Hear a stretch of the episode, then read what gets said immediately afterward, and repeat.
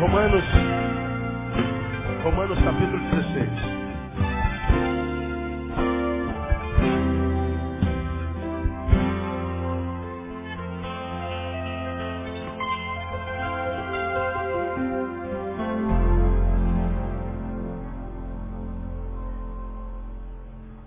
Romanos capítulo dezesseis. É, hoje eu tenho que ser, ser bem... Eu não vou falar nada que eu nunca consigo ser rápido, né? Eu sou prolixo, assumo. Nós temos ministrado, irmãos, a, a, esse é o terceiro domingo, uma série de palavras sobre marcas de uma igreja saudável. E temos tomado Romanos capítulo dezesseis como, como referência para essa igreja saudável. E no primeiro sermão nós fizemos uma análise bem... bem detalhada sobre a qualidade da igreja evangélica no Brasil, dando exemplos. Fizemos uma análise da, da, da, da qualidade de vida existencial da igreja evangélica no Brasil, dando exemplos de algumas práticas eclesiológicas, práticas eclesiásticas, que a gente tem visto uh, serem desenvolvidas no Brasil, e são coisas que eu testemunhei, não foram coisas a, a respeito das quais eu ouvi falar. E vimos como muitas vezes nós entramos em algumas igrejas evangélicas dentro das quais nós temos medo.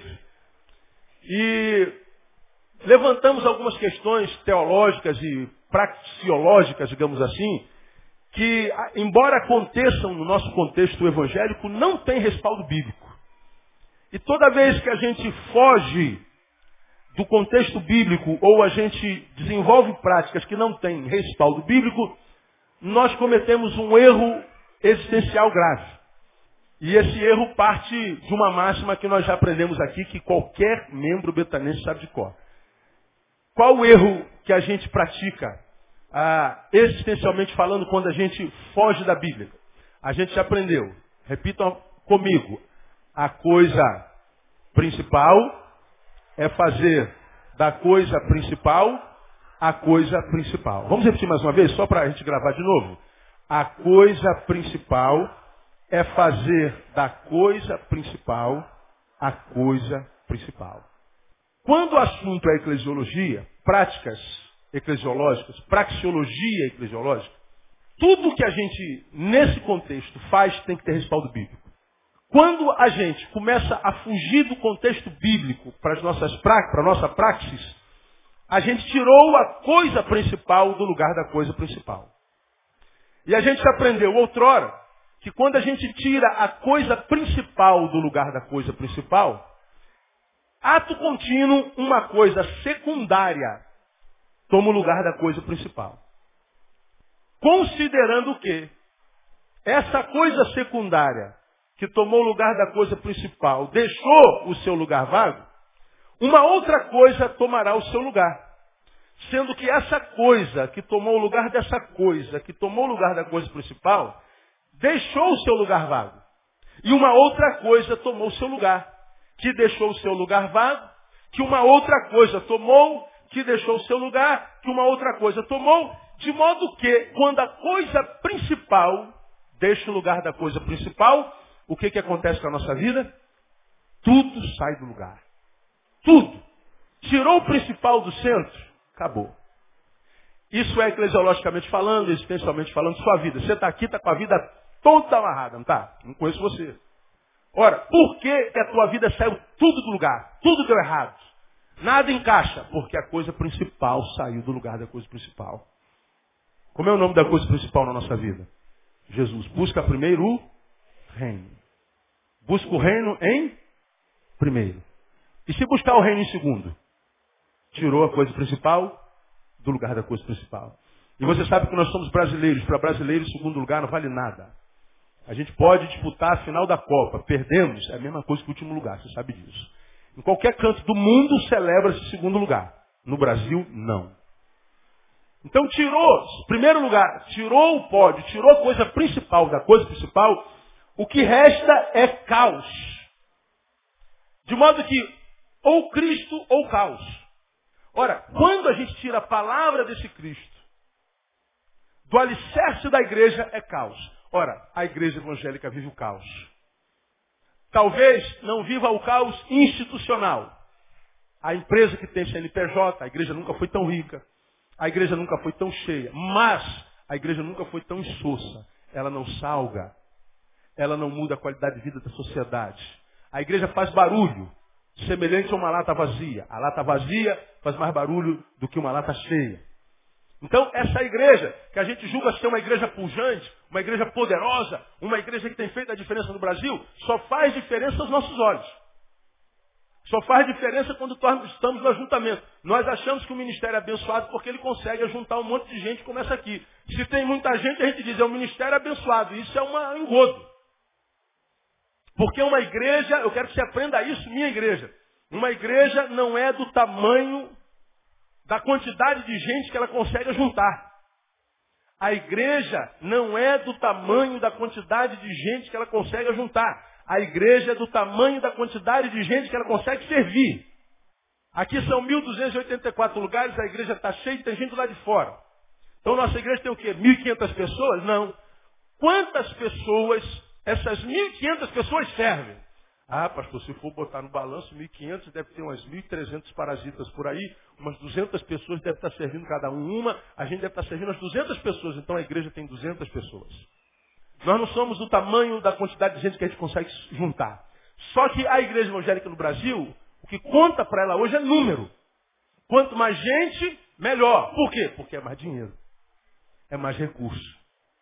Dá para estar na televisão, dá para estar Ibope. Agora, pega os, os programas de televisão que você conhece, qualquer um deles, e veja se os programas evangélicos prestam algum tipo de serviço social, sociológico, comunitário. Não. Está lá para tirar o caroço, a panturrilha da irmã, né, para tirar a, a, o bico de papagaio, está lá para acabar com o cabelo branco, diminuir a barriga do irmão, né, está lá para acabar com, com sei lá o quê, para servir o indivíduo, o indivíduo. A igreja é uma prestadora de serviço religioso individual, mas ela não tem ingerência na cidade. É uma igreja morta. Tem fama de que vive, se estás, morta. Diante dessa análise que nós fizemos nesses últimos dois domingos, nós começamos, à luz de Romanos capítulo dezesseis, que indubitavelmente é a igreja mais saudável do Novo Testamento, e a menos saudável é Corinto, a igreja de Corinto. Paulo escreve uma carta para a igreja de Roma, e no capítulo dezesseis, ele envia uma mulher chamada Febe para que aquela igreja receba, e as qualidades dessa igreja em Romanos dezesseis, para mim, é, demonstra, revela, as marcas de uma igreja saudável, é o que nós começamos a estudar nesses últimos dois domingos. E nós aprendemos, em primeiro, que a primeira marca de uma igreja saudável é que ela é aberta e generosa. Está aí no versículos um e dois, recomendo-vos a nossa irmã Febe, que é serva da igreja que está em Sencréia, para que a recebais no Senhor. Mas não só receba, receba de um modo digno dos santos, e não só receba de modo digno, mas ajude, ajudeis em qualquer coisa que de vós necessitar. Paulo precisava ajudar uma irmã que o ajudava, que tinha uma necessidade, e diz assim, para onde eu vou mandar essa mulher? Já sei, vou mandar para uma igreja que eu conheço pessoalmente, porque eu sei que nessa igreja ela vai ser bem recebida, ela vai ser recebida de um modo digno, e ela vai ser recebida não só de um modo digno, mas ela vai ser abençoada. Ela não vai ser vista como um bolso. Ela não vai ser vista como empresária que é, não vai ser vista como, como a, a, a, alguém de quem a gente pode tirar alguma coisa. Não, ela não vai ser vista como alguém de quem a gente tira, vai ser alguém a quem a gente dá. Por que que Paulo manda para Roma? Porque sabe que aquela igreja é aberta, aquela igreja é generosa. Uma igreja saudável, ela recebe bem as pessoas, independente de como seja, sejam essas pessoas. Na porta da sua igreja, ou na, no, no contexto dessa igreja, qualquer tipo de gente entra. Qualquer tipo. Mesmo aqueles tipos que a gente, na nossa santidade, acha ou achamos que é menor do que nós ou é inferior a nós. Contei alguns exemplos, como por exemplo daquele travesti que numa das ruas da nossa cidade caminhava em direção à, à, à, à Avenida Brasil porque estava cansado de ser drag queen, de ser travesti. E ele não aguentava mais viver essa vida e ele disse, eu não aguento mais, eu vou me matar. E ele ia para a Avenida Brasil na sua cabeça para se jogar debaixo de um ônibus. E ele então, você já me ouviu contar essa experiência aqui, ele, ele andando em direção à Avenida Brasil, ele para, passa em frente a uma igreja, uma igreja grande com as escadas imponentes na frente, e lá dentro canta uma música. Venha Cristo, vem agora, venha, vem pecador. Cantei isso a minha vida inteira, doze meia medo, cantor cristão. Né? Quando ele entra, quando ele passa em frente à igreja, ouve a música. Venha Cristo, vem agora. Venha, ó bem pecador. Ele contando essa experiência, diz que ele não conseguia dar o outro passo, ele não conseguia andar. A música era quase que um braço chamando para dentro da igreja. Venha Cristo, vem agora. Ele não consegue andar, mas resistia à igreja, mas ele não conseguiu resistir à voz. E ele então sobe as escadarias da Penha. Ou da Penha, tá, meu, tá amarrado.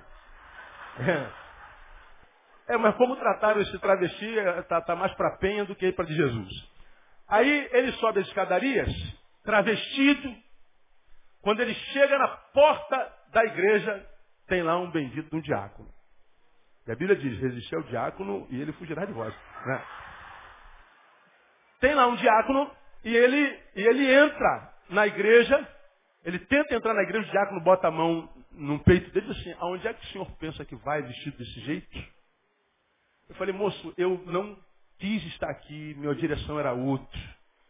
Mas eu estou ouvindo uma voz dizendo, venha Cristo, vem agora. Eu passei lá embaixo, não suportei, eu precisei subir aqui. E eu não sei o que eu estou fazendo aqui, mas eu tenho que entrar aqui. Aqui, desse jeito, o senhor não entra. Este lugar é santo. O senhor vá, troque a sua roupa e volte. Aí só pode entrar nesse lugar santo. Ele foi barrado, literalmente. Desce a escadaria e segue em direção à Avenida Brasil para se jogar embaixo de um trem. Deus é bom e os planos deles nunca se frustram na nossa vida, minha amada. Mais adiante tinha uma igrejinha dessa que a gente chama de Portinha. Lá na Portinha estava cantando uma outra música. A obra é de Deus. Pandeiro. Lá não pode parar. Tira a mão do meio, se não vai se machucar. Deixa de lado, deixa eu passar. A jornada é muito longa, ô glória. Aí depois. Essa obra é de Deus, ela não pode parar. Uh, tira a mão do meio, se não vai... É, é. Veja bem, essa música estava tocando. O mesmo fenômeno aconteceu, ele não conseguia andar. A mesma voz o chama agora para aquela portinha. Ora, você foi barrado na primeira porta. O que você acha que o travesti sentiu? Eu não vou entrar aí, eu vou ser barrado de novo. Mas ele não conseguia andar. Ele vai para a portinha sabendo que ia ganhar uma bifa de novo. Chega lá, tem uma velhinha, humilde, de coquezinho, perna cabeluda. Quando ele entra com medo, ele pergunta direto, ele contando essa experiência, moça, eu posso entrar? A velhinha o abraçou e disse, meu filho, seja bem-vindo. Fique à vontade, isso aqui não é outra senão a casa de Deus. Ele sentou, o pastor pregou, ele não sabe o quê. Quando o pastor fez o apelo, ele foi de joelho até o chão daquela igrejinha, entregou a sua vida a Jesus e hoje ele é um pastor, pregador da palavra de Deus. Eu ouvi esse testemunho dele. Antes de você aplaudir o Senhor, analisando esse fato, o que aconteceu literalmente foi o seguinte. Na primeira igreja, a igreja disse, mude e venha. Na segunda igreja, o que aconteceu é o seguinte, venha e mude. Qual é a palavra de Jesus? Mude e venha ou venha e mude? Venha e mude. Você pode vir como você tiver, dos dias que você tiver. Se a igreja é saudável, recebe bem. Mas pastor, com essa, com essa roupa de boiola, com roupa de boiola, com roupa de mendigo, sem roupa, preto, branco, sujo, lindo, rico, ele vai ser bem recebido e vai ser abraçado. Porque a gente olha o que está do lado de fora, Jesus olha o que está do lado de dentro. E aquele moço, então, hoje prega a palavra porque alguém disse, venha, porque se você vem do jeito que está, se se encontra com Jesus, não permanece do jeito que está. Ele vai mudar a tua vida. Agora você pode aplaudir o Senhor porque Ele merece. Porque foi tremendo. Uma igreja saudável recebe bem as pessoas. Minha igreja, vocês estão na porta, sabe? É gente. Quer entrar, deixa entrar. Se um crente se incomodar, bota o crente para fora e deixa o, o caboclo entrar. Aqui qualquer um é bem-vindo. Quero que você saiba que aqui na nossa igreja, na nossa igreja, nós temos todo tipo de gente. Todo tipo de gente, você imaginar. Você não tem noção que tipo de gente me procura, porque acredita que em me ouvindo eu vou entender o problema dele. Pastor, eu sou como sou, o senhor me recebe? Aqui tem todo tipo de gente que você imaginar. Aliás, até aquelas que você nem imagina, tem aqui. É. Segunda marca, nós aprendemos austeridade espiritual. Primeira, aberta generosa. Segunda, austeridade espiritual. Paulo fala lá em versículo três e quatro, saudai a Priscila e a Áquila, meus cooperadores em Cristo Jesus, os quais pela minha vida expuseram as suas cabeças.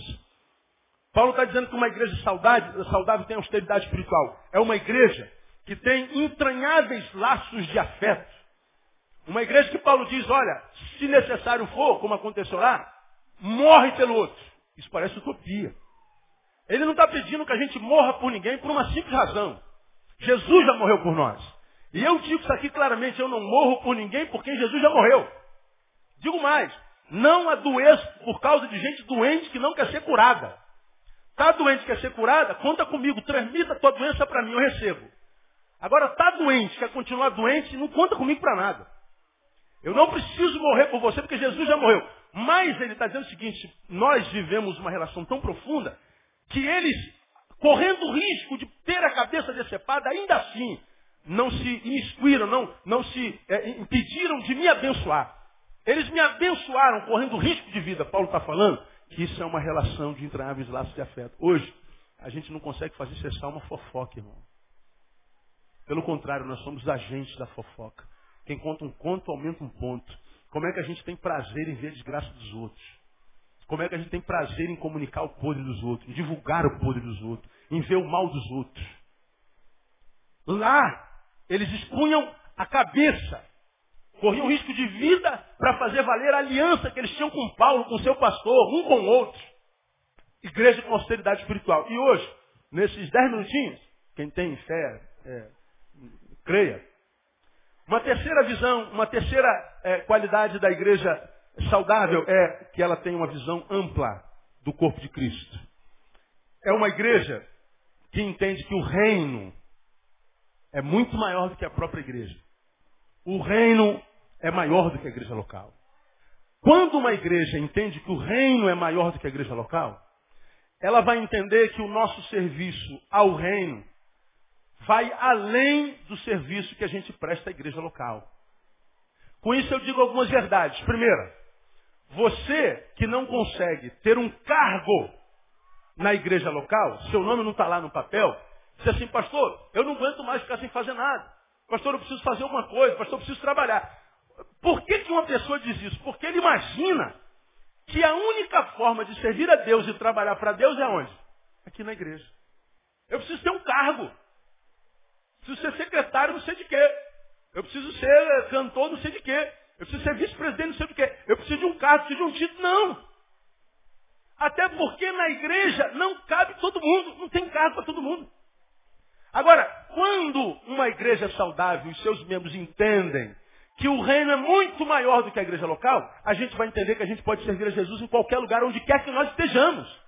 Quantos jovens nós temos aqui na sua faculdade que lideram um trabalho lá? Grupos de oração, grupo de compartilhamento, gente que é conselheiro nato, gente que está ali inserido para mudar, para reivindicar. Gente que trabalha em empresas, faz parte lá da, da, da, da comissão de incêndio, gente que faz parte do sindicato, gente que está trabalhando para a melhoria de vida, seja quem quer que seja, está cumprindo a missão do reino. Aí alguns, eu tenho me encontrado com muitas ovelhas assim, gente boa, bênção pura no trabalho, bênção na comunidade, bênção na rua, bênção onde é que ele está, mas ele não tem um cargo na igreja e diz assim, puxa pastor, eu estou me sentindo tão inútil. Eu falei, ah meu irmão, se todo inútil que eu tivesse na minha vida fosse igual você, eu estava bem de inúteis, porque você é uma bênção. Você só não tem um cargo, você já está sendo Jesus na tua faculdade. Você já está sendo Jesus na tua rua, você está sendo Jesus no teu caminho, você está sendo Jesus onde Deus te plantou. Você não precisa de cargo.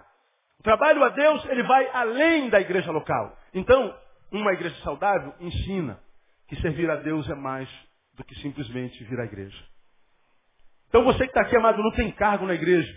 Não tem, não é porque não queira não, pastor, eu queria muito trabalhar. Agora, aonde é que a gente vai botar mais gente para trabalhar?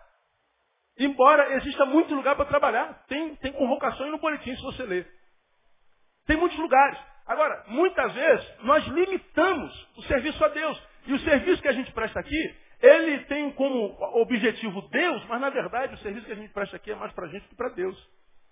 Aí eu vou para a igreja servir a Deus. Já pregamos sobre isso aqui, lembra? Você está sentado aí, né, acomodadinho, nesse fresquinho que a gente está aqui, recebendo a palavra. E nesse exato momento, onze horas e vinte e cinco minutos, que tipo de serviço você está prestando para Deus? Ah, eu vou para a igreja servir ao Senhor. Sim. Você está na igreja. Está fazendo o que para o Senhor agora? Alguém se arrisca aí? Hã? Não fazendo nada para Deus. É Deus quem está fazendo para você, meu não. Deus está te servindo com a palavra. Deus está ministrando o teu coração. Deus está ampliando a visão é, da tua vida. A fé vem pelo quê? Então Deus está fortificando a tua fé, pela qual nós temos vitória no mundo, pela qual nós somos salvos, pela qual a gente recebe a promessa, pela, pela qual nós temos a certeza da filiação, pela fé. Igreja é lugar de nós sermos servidos por Deus. Servidos por Deus e satisfeitos do serviço a Deus, nós servimos ao próximo. De modo que a Bíblia diz que quando eu estou nu e vocês me vestem, quando eu estou preso, vocês me visitam, quando eu estou com fome, me dão pão, quando eu estou com sede, me dão água, quando eu estou triste, vocês me prestam colo, quando eu estou necessitado de falar, vocês me prestam ouvido, vocês estão servindo a Jesus. Então, uma igreja que tem visão ampla, primeiro, é uma igreja que entende que a igreja é menor do que o reino, o reino é maior do que a igreja. Segundo, porque tem essa visão, é uma igreja que não é, se permite em si mesmar. Ela não vive para si. Uma igreja saudável, que tem visão ampla do reino, ela não se denominacionaliza. Uma das maiores dificuldades da igreja evangélica no Brasil, que a torna inoperante, é o alto grau de denominacionalismos. Quando a denominação faz um trabalho conjunto, ela diz que faz para o reino, mas na verdade faz para si. Batistas não trabalham evangelisticamente, imaginando que alguns convertidos possam ir para a Assembleia de Deus. E se for para a Assembleia de Deus, alguns dizem assim, o que, que adiantou a gente evangelizar? Trabalhamos para caramba, acordamos de madrugada, investimos um milhão de, de reais para evangelizar. E para onde os evangelizados foram? Foram para a Assembleia de Deus. Perdemos nossa viagem. Pergunta, perdemos nossa viagem, irmãos? Quando a Assembleia de Deus sai para evangelizar e todo mundo vai para a igreja metodista, a Assembleia de Deus perde a sua viagem? Não. Agora, quem é que pensa assim? Só quem tem uma mente que vai além da denominação. Porque, infelizmente, a denominação é uma coisa que é impregnada em nós, na nossa conversão. Porque quando você se converte, você adentra a porta do corpo de Cristo. Entrei, estou dentro de casa. Agora, no Brasil, quando você se converte, você não só está dentro da, do corpo de Cristo, como você está dentro de uma denominação. E quando a gente passa pelo que a gente chama de discipulado, a gente é discipulado para Jesus e para a denominação. E toda a nossa relação cristã, toda a nossa relação evangélica, espiritual, ela vem com o doutrinamento daquela denominação. E muitas vezes o que a gente chama de doutrina, nem doutrina é, é uso de costumes. Porque onde é que está escrito que se você, irmã, está de brinco, vai para o inferno? Onde é que está escrito que se você se depilar, vai para o inferno? Onde é que está escrito que usar calça comprida é pecado? Onde é que está escrito que se, como, como aconteceu bem pouco tempo atrás, o irmão virando laje da casa. E virando laje, solzão quentão, a feijoadão depois lá esperando. E o cara tá, já está feliz porque está virando laje da casa dele, cara. Isso é um privilégio. Pode ser lá no alto, é a laje dele. É o dia mais feliz da, daquele homem que viveu de favor, de pagou aluguel a vida inteira, está virando a casa da laje, da laje da casa dele. Ora, e como o melhor dia para quem não é crente é domingo, ele marcou no domingo. Acabou o culto da igreja dele, vem as irmãs e irmãos, tudo de terno e gravata, Bíblia, saião. Passando perto dele, é líder da igreja, presbítero na igreja dele. Quando olha, ele está descalço, de bermudão e sem camisa, virando laje. Ele todo bobo, virando na laje, na minha casa, na minha laje, da minha laje. Ó, fazer churrasco lá em cima, gente. Vem os irmãos, ele imagina assim, olha gente, minha casa, estou virando minha laje, amém? Os irmãos olharam para ele, viraram-lhe as costas e foram embora. Ele ficou arrasado. Ficou arrasado. Chegou na igreja no domingo seguinte, ele estava sob disciplina.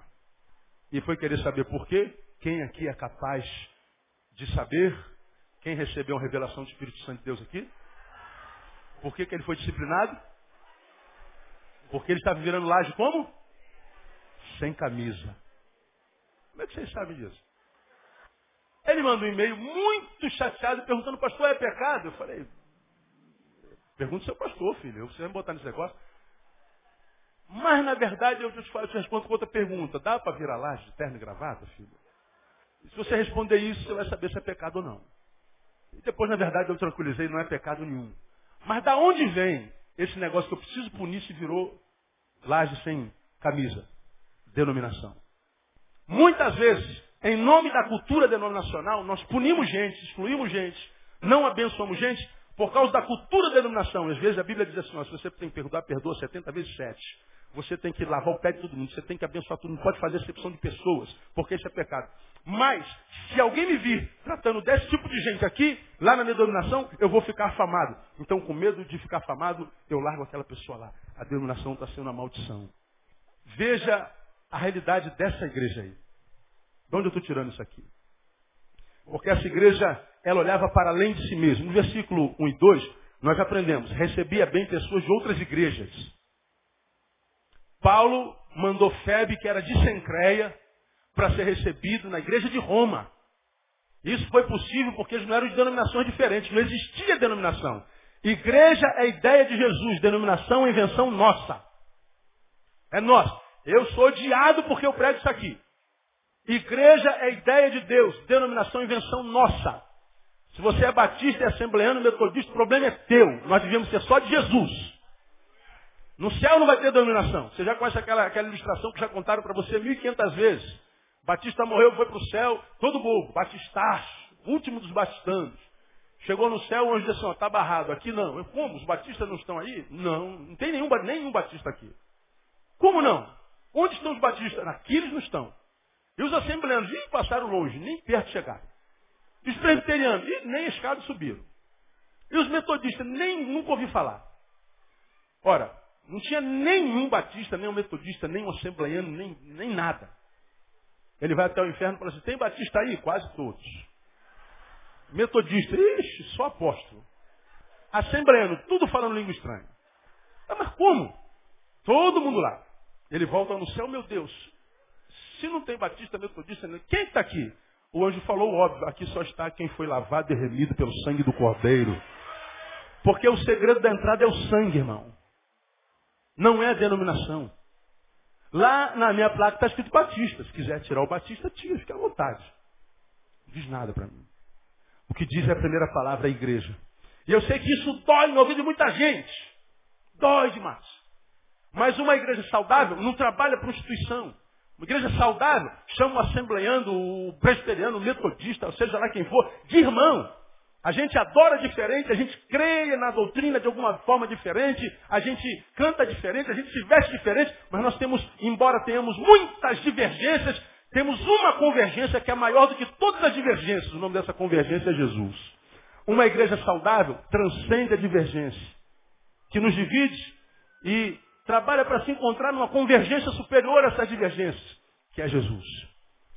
Essa igreja recebia gente de outra igreja com dignidade. Não precisava batizar de novo. Não negava a ceia para ela.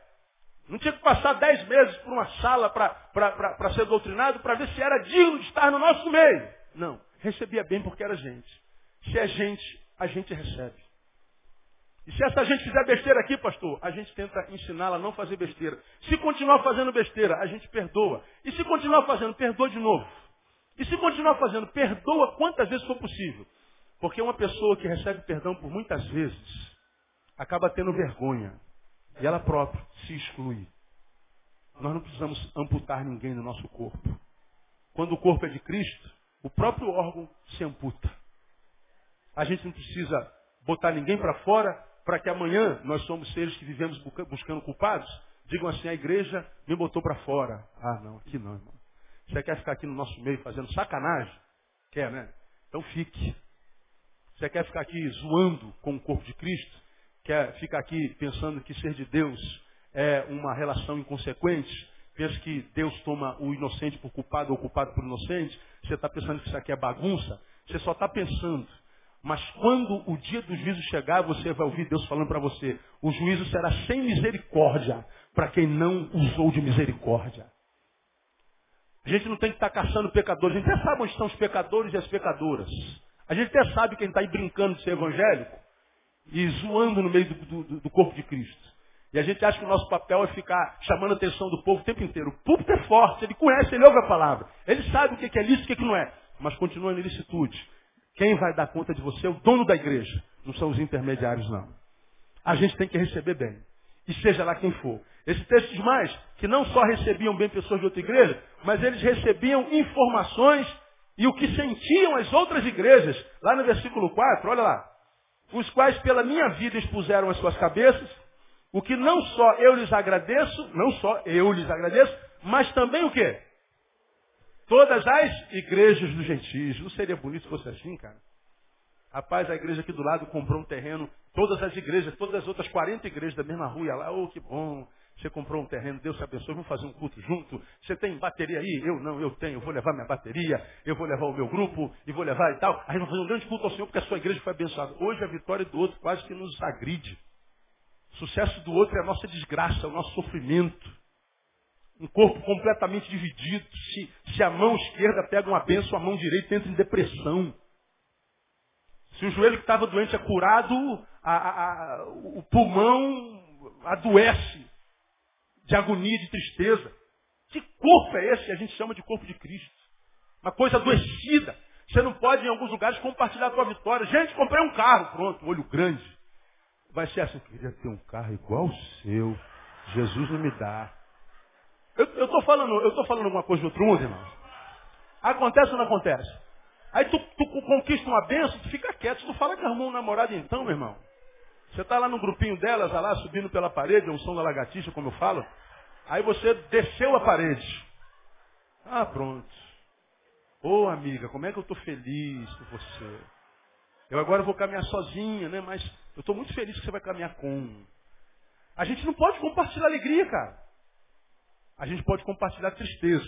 Porque aparece alguém que nos consola, nem sempre porque tem misericórdia de nós. É porque, nos consolando, dizem para si mesmos, veja como é que eu sou um crente bom. Como é que eu consolo os abatidos. Tem misericórdia dos desgraçados. Glória a mim, louvado seja eu. Agora, chorar com os que choram é fácil, mas sorrir com os que sorriem.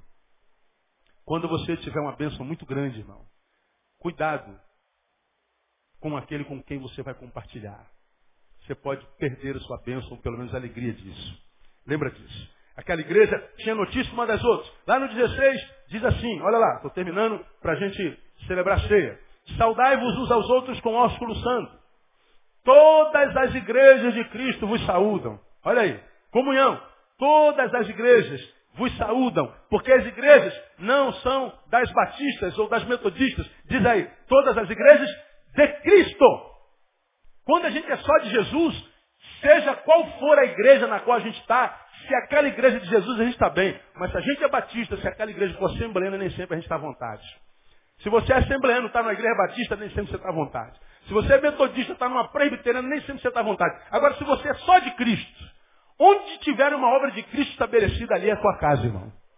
E é isso que Jesus queria para nós desde sempre, né? Hoje nós nos acastelamos e o sucesso dos outros nos incomoda demais, porque perdemos a visão do que é o corpo de Cristo.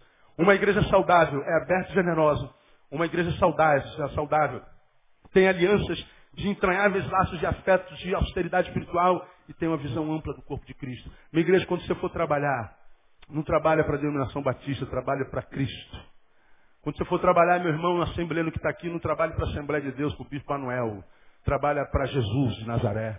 Quando você for trabalhar aqui, meu irmão, na Nova Vida, trabalha não para o Macalester, nem para o Tito, mas trabalha para Jesus de Nazaré. Quando você estiver aqui, meu amado irmão presbiteriano, não trabalha para o Ludigero, trabalha para Jesus de Nazaré. Quando você estiver aqui, servo do Senhor, e for trabalhar, trabalha para o Senhor.